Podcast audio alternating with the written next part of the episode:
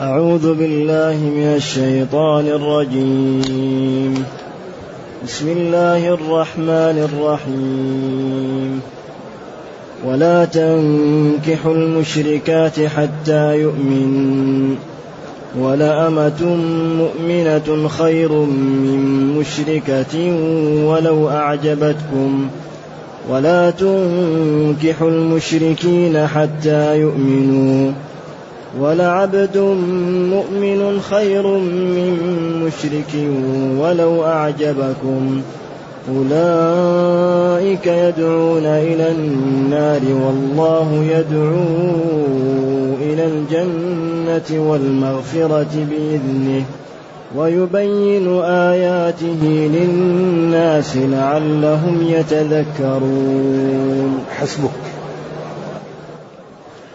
الحمد لله الذي أنزل إلينا أشمل الكتاب وأرسل إلينا أفضل الرسل وجعلنا خير أمة أخرجت للناس فله الحمد وله الشكر على هذه النعم العظيمة والآلاء الجسيمة والصلاة والسلام على خير خلق الله وعلى آله وأصحابه ومن اهتدى بهداه. أما بعد فإن الله تعالى يبين في هذه الآيات تحريم نكاح المشركين للمسلمات. وتحريم نكاح يعني المسلمات للمشركين. وهذه الجلسة التي نجلسها يعني نحن نطلب فيها من الأجر ما نطلبه في القيام لأن طلب العلم فيه الأجر العظيم ومجالس الذكر تحفها الملائكة والرحمة. والعلماء قالوا إن طلب العلم أفضل من العبادة. الخطيب البغدادي في كتابه القيم الفقيه والمتفقه يقول باب نافلة العلم أفضل من نافلة العبادة. لذلك نحن إن شاء الله في هذه الجلسة وكثير من الإخوان يكون متعب من الصلاة نجد فيها من الأجر كما نجد في القيام بإذن الله تعالى. نرجو الله تعالى أن يأجرنا جميعا. هذه القرآن كما ذكرنا دائما جاء لينقذ الناس. هو نقل هذا الكتاب. لذلك هذه الأمور كلها الأمة في حاجة إليها. ويسألونك ويسألونك. يعني أسئلة وأجوبة وأوامر ونواهي. ادخلوا في السلم كافة. وهنا يقول ولا تنكحوا المشركين المشركات. إذا هذا الكتاب جاء لإنقاذ البشرية ولوضعها في قالب وفي مستوى تسعد في دنياها وترحم في أخراها. لذلك الحقيقة يعني كأن الواحد عنده كنز وهو لا يدري عن هذا الكنز. يجهل ما عنده. الإنسان عنده هذا الكتاب وعنده هذا الرصيد الهائل وهو لا يفهمه ولا يعرف قيمته ولا يعتز به. كيف إنسان أعطاه الله الإسلام لا يعتز بالإسلام؟ هل في الدنيا شيء مثل الإسلام؟ ولذلك وقال إنني من المسلمين ومن أحسن قولا ممن دعا إلى الله. وعمل صالح وقال يعني اعتز بالإسلام. بعض المسلمين مسكين إذا كان مسلم يحاول يخفي نفسه. هذا طمس بصيرة وضعف شخصية وجهل بالواقع. يقول تعالى ولا تنكحوا المشركات حتى يؤمنوا. لا حرف نهي. تنكحوا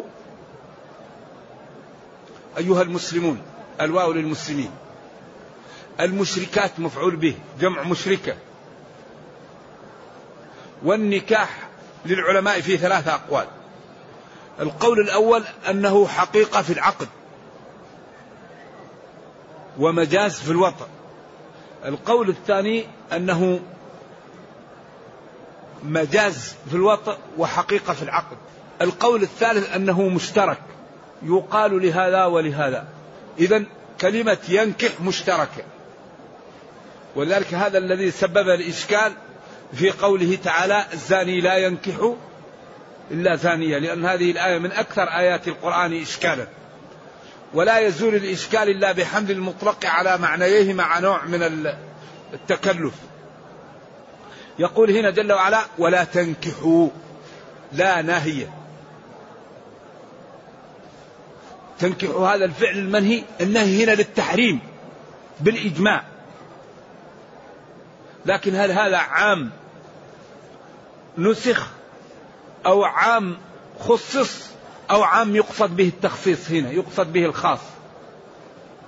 لأن العام ما استغرق الصالح دفعة بلا حصر من اللفظ. تنكحوا لأن الواو هذه يعني تدل على العموم اللي هو الضمير تنكحوا. المشركات. فكل مشركة يحرم على المسلم إيش؟ تزويجها نكاحها. فمن العلماء من قال هذا منسوخ. ومنهم من قال هذا نسخ لقوله والمحصنات من الذين أوتوا الكتاب من قبلكم إذا أتيتموهن أجورهن. واختيار كبير المفسرين وهو التحقيق إن شاء الله أن هذا عام ولكن دخله التخصيص. لأن اليهود والنصارى هم أهل كتاب لكنهم أيضا مشركون. لأن اليهود قالت عزير بن الله والنصارى قالوا المسيح ومن قال إن لله ابنا فقد كفر بالإجماع. إذا هم كفار ولكنهم عندهم كتاب ويؤمنون فالله أباح ذبائحهم وأباح للمسلمين تزويج نسائهم. أما هذا المقصود به هنا ولا تنكحوا المشركات الوثنيات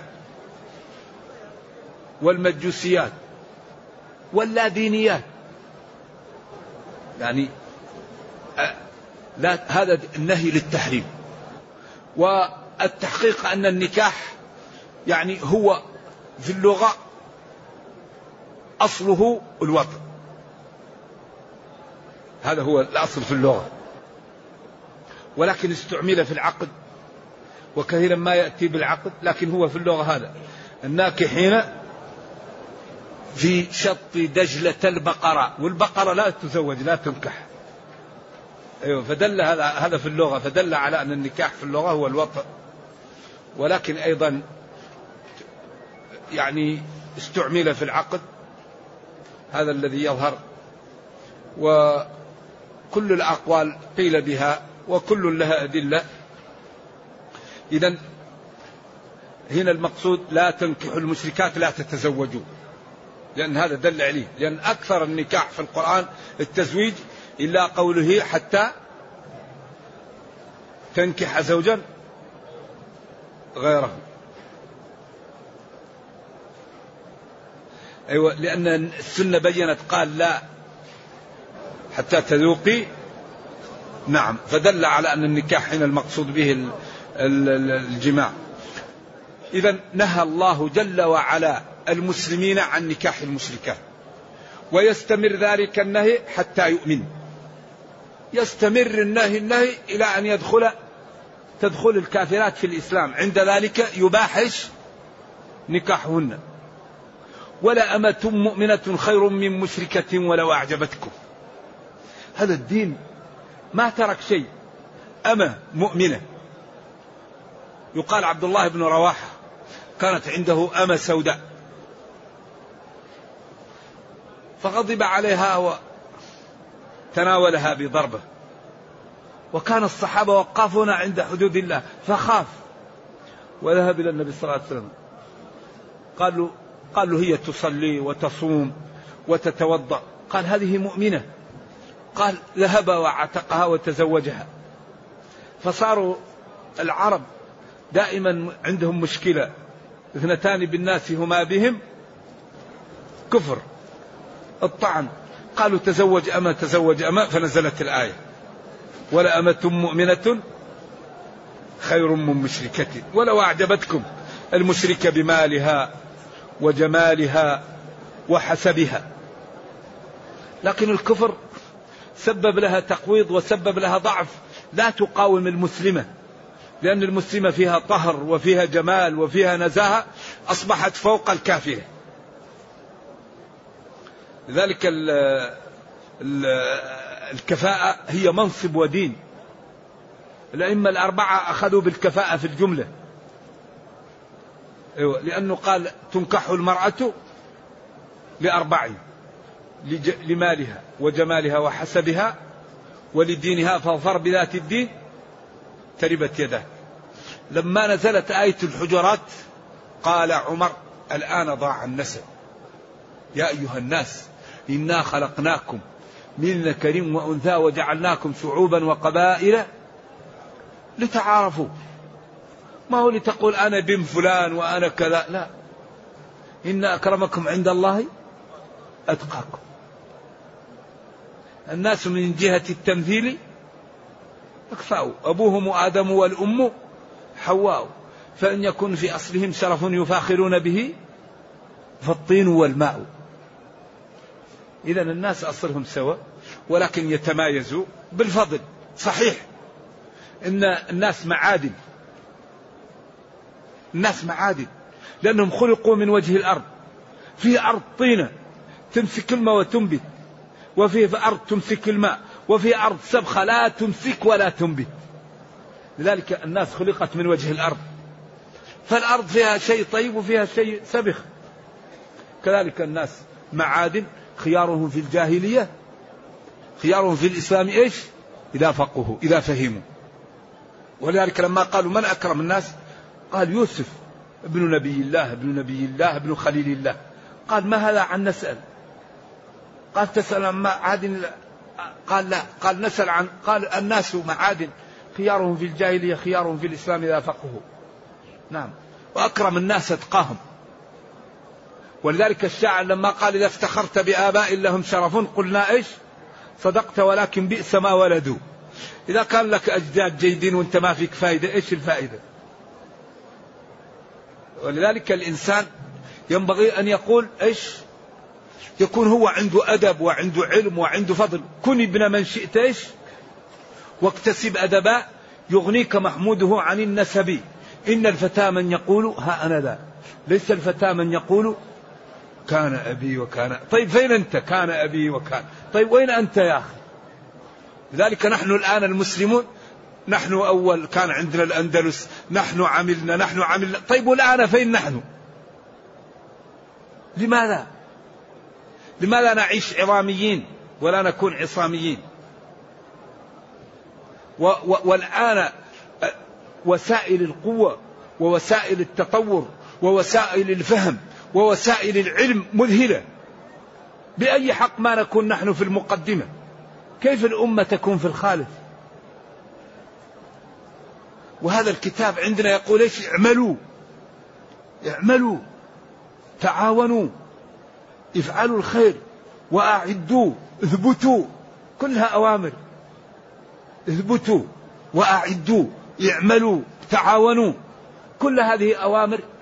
لماذا لا ننفذها ولماذا لا نكون في الصدارة؟ ونحن أعطانا الله الإمكانيات.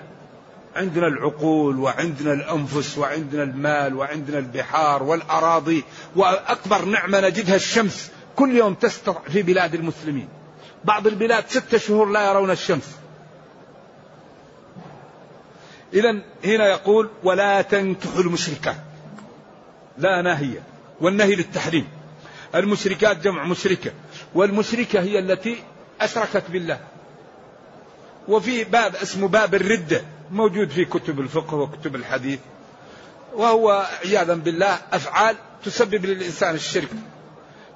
من يزدري بالمصحف؟ يسب الله. من يحتقر الدين؟ من يرى أن الدين ما يصلح؟ من يدعو غير الله؟ من يعبد غير الله؟ ولذلك من أخطر ما تواجه الناس الدعاء.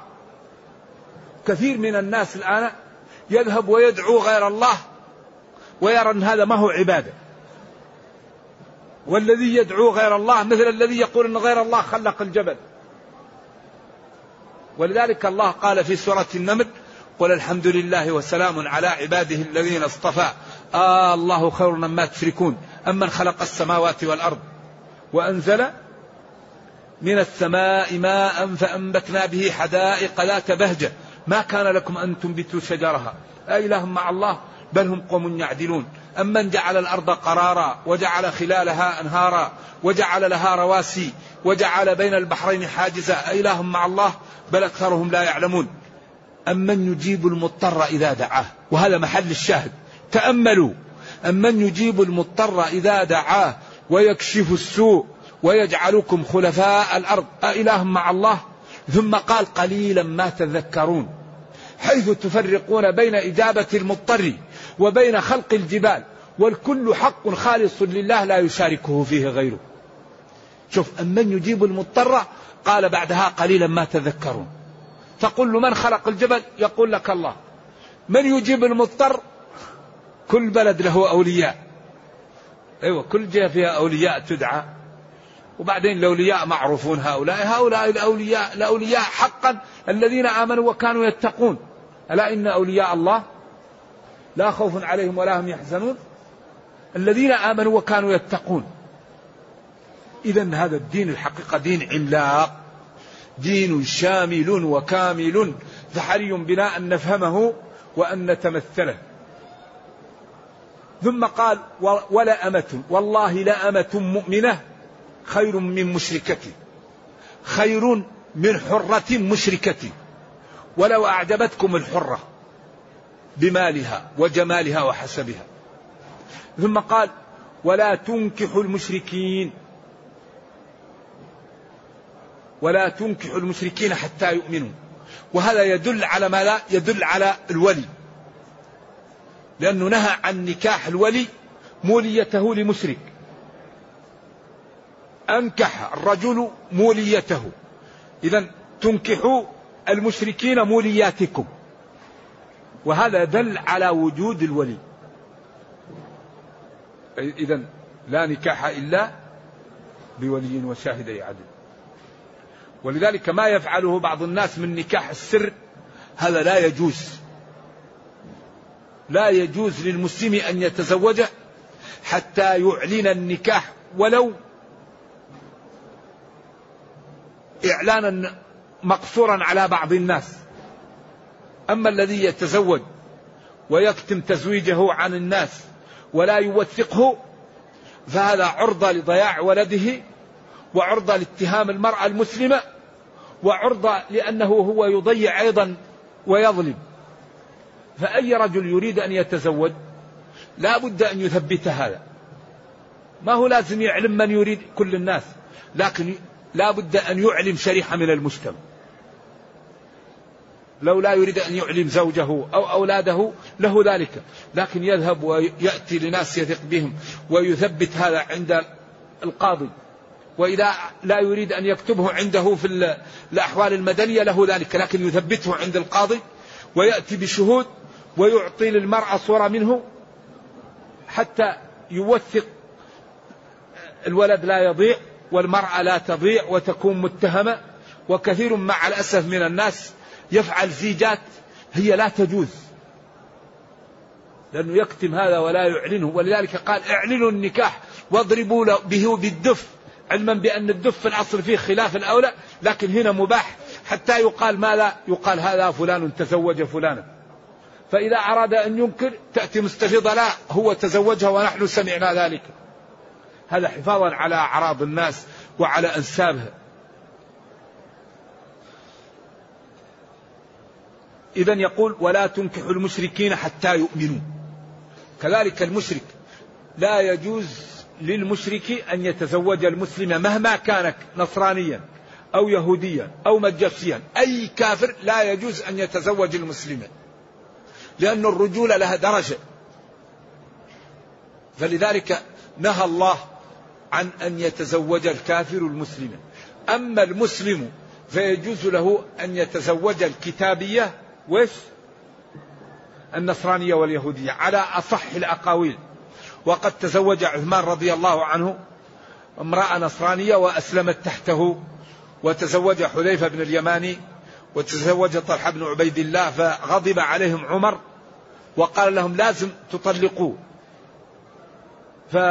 قالوا له أليس بمباح؟ قال مباح ما هو مباح لازم تطلقه فخافوا من عمر وطلقاه فقال لما؟ قال أخاف أن الناس تراكموا بعدين يتركنا بنات المسلمين ويذهبن إيش؟ للكتابيات. ولكن الجمهور عندهم يجوز للمسلم أن يتزوج الكتابية. لكن آه، إذا وجد مسلمة فالأولى له ذلك. لأن الذين يتزوجون من الكتابيات أولادهم في خطر. وتكون هناك مشاكل لا يعلمها إلا الله. يعلم ذلك من سافر إلى الخارج ورأى آه، أولاد آه، الذين ولدوا من كتابيات. كيف يعاني آباؤهم من الألم وأحيانا يكفرونهم. فحذاري حذاري من من تزويج غير المسلمة إلا للضرورة.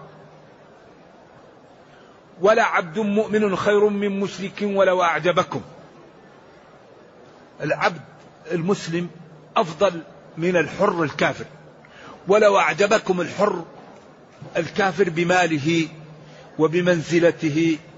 ولذلك قالوا إن سبب هذه الآية أن مرثد بن أبي مرثد الغنوي كان قويا وكان يحمل للأسارى من مكة وكان في الجاهلية بينه وبين امرأة فيها بغي تسمى عناق علاقة.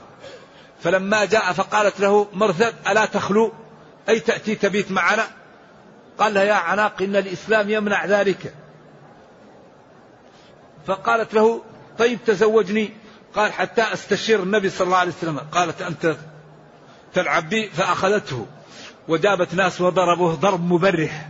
حتى كادوا يقتلوه فهو كان قوي ففلت منهم. فلما جاء للنبي صلى الله عليه وسلم واستأذنه في زواجها فنزلت الآية. ولا تنكح المشركات. آثار بعضها حسن وأغلبها ضعيف. نعم. أولئك أي الكفار يدعون إلى النار. يدعون إلى الكفر الجانب إلى النار. ولذلك هذا أطلق السبب على المسبب هنا التوسع في العبارة. يدعون إلى الكفر والمعاصي التي مآلها النار. ولذلك قال اسأل إيش؟ القرية. أيوة ولذا المضاف يحذف ويأتي المضاف بدل. وأحيانا يتركوه ما يلي المضاف يأتي خلفا عنه في الإعراب إذا ما حذف. كما قال واسأل القرية أي أهل القرية. وربما تركوه مجرورا أكل امرئ تبتغين امرأ ونار توقد بالليل نارا. وكل نار لكن أحيانا يتركوه. المهم أن الله جل وعلا يقول هنا ولا عبد مؤمن رقيق خير من حر مشرك ولو أعجبكم الحر المشرك بماله وجماله وبحسبه. لأن ذلك طريقه تؤول إلى جهنم. وهذا العبد طريقه تؤول ليش إلى الجنة. هنا السبب جعله عبر عنه بالمسبب. بإذنه أي بإرادته أو بتوفيقه. ويبين آياته للناس ويبين حججه وبراهينه والحلال والحرام وطرق السعادة وطرق الشقاوة ليبقى كل واحد على بصيرة. ولذلك نحن بعد هذا الكتاب لا عذر لنا. هذا الكتاب بين لنا بين لنا الكتاب كل ما نحتاجه تبيانا لكل شيء. و و ولذلك قال جل وعلا ويبين آياته للناس لعلهم يتذكرون. يبين يوضح آياته جمع آية والآية هي البرهان والحجة والعلامة للناس لخلقه. لعلهم لأجل أنهم أو لكي بذلك يتذكرون يتأملون فيعلمون أن هذا الدين صحيح وأن ما يدعو إليه فيه السعادة وأن ما ينهى عنه فيه الشقاوة. فيبادروا بالاتباع وترك المعاصي فينجو بذلك الجميع. والله الحقيقة هذا الكتاب لا عذر لنا بعده. هذا الكتاب مخيف لمن لم يعمل به.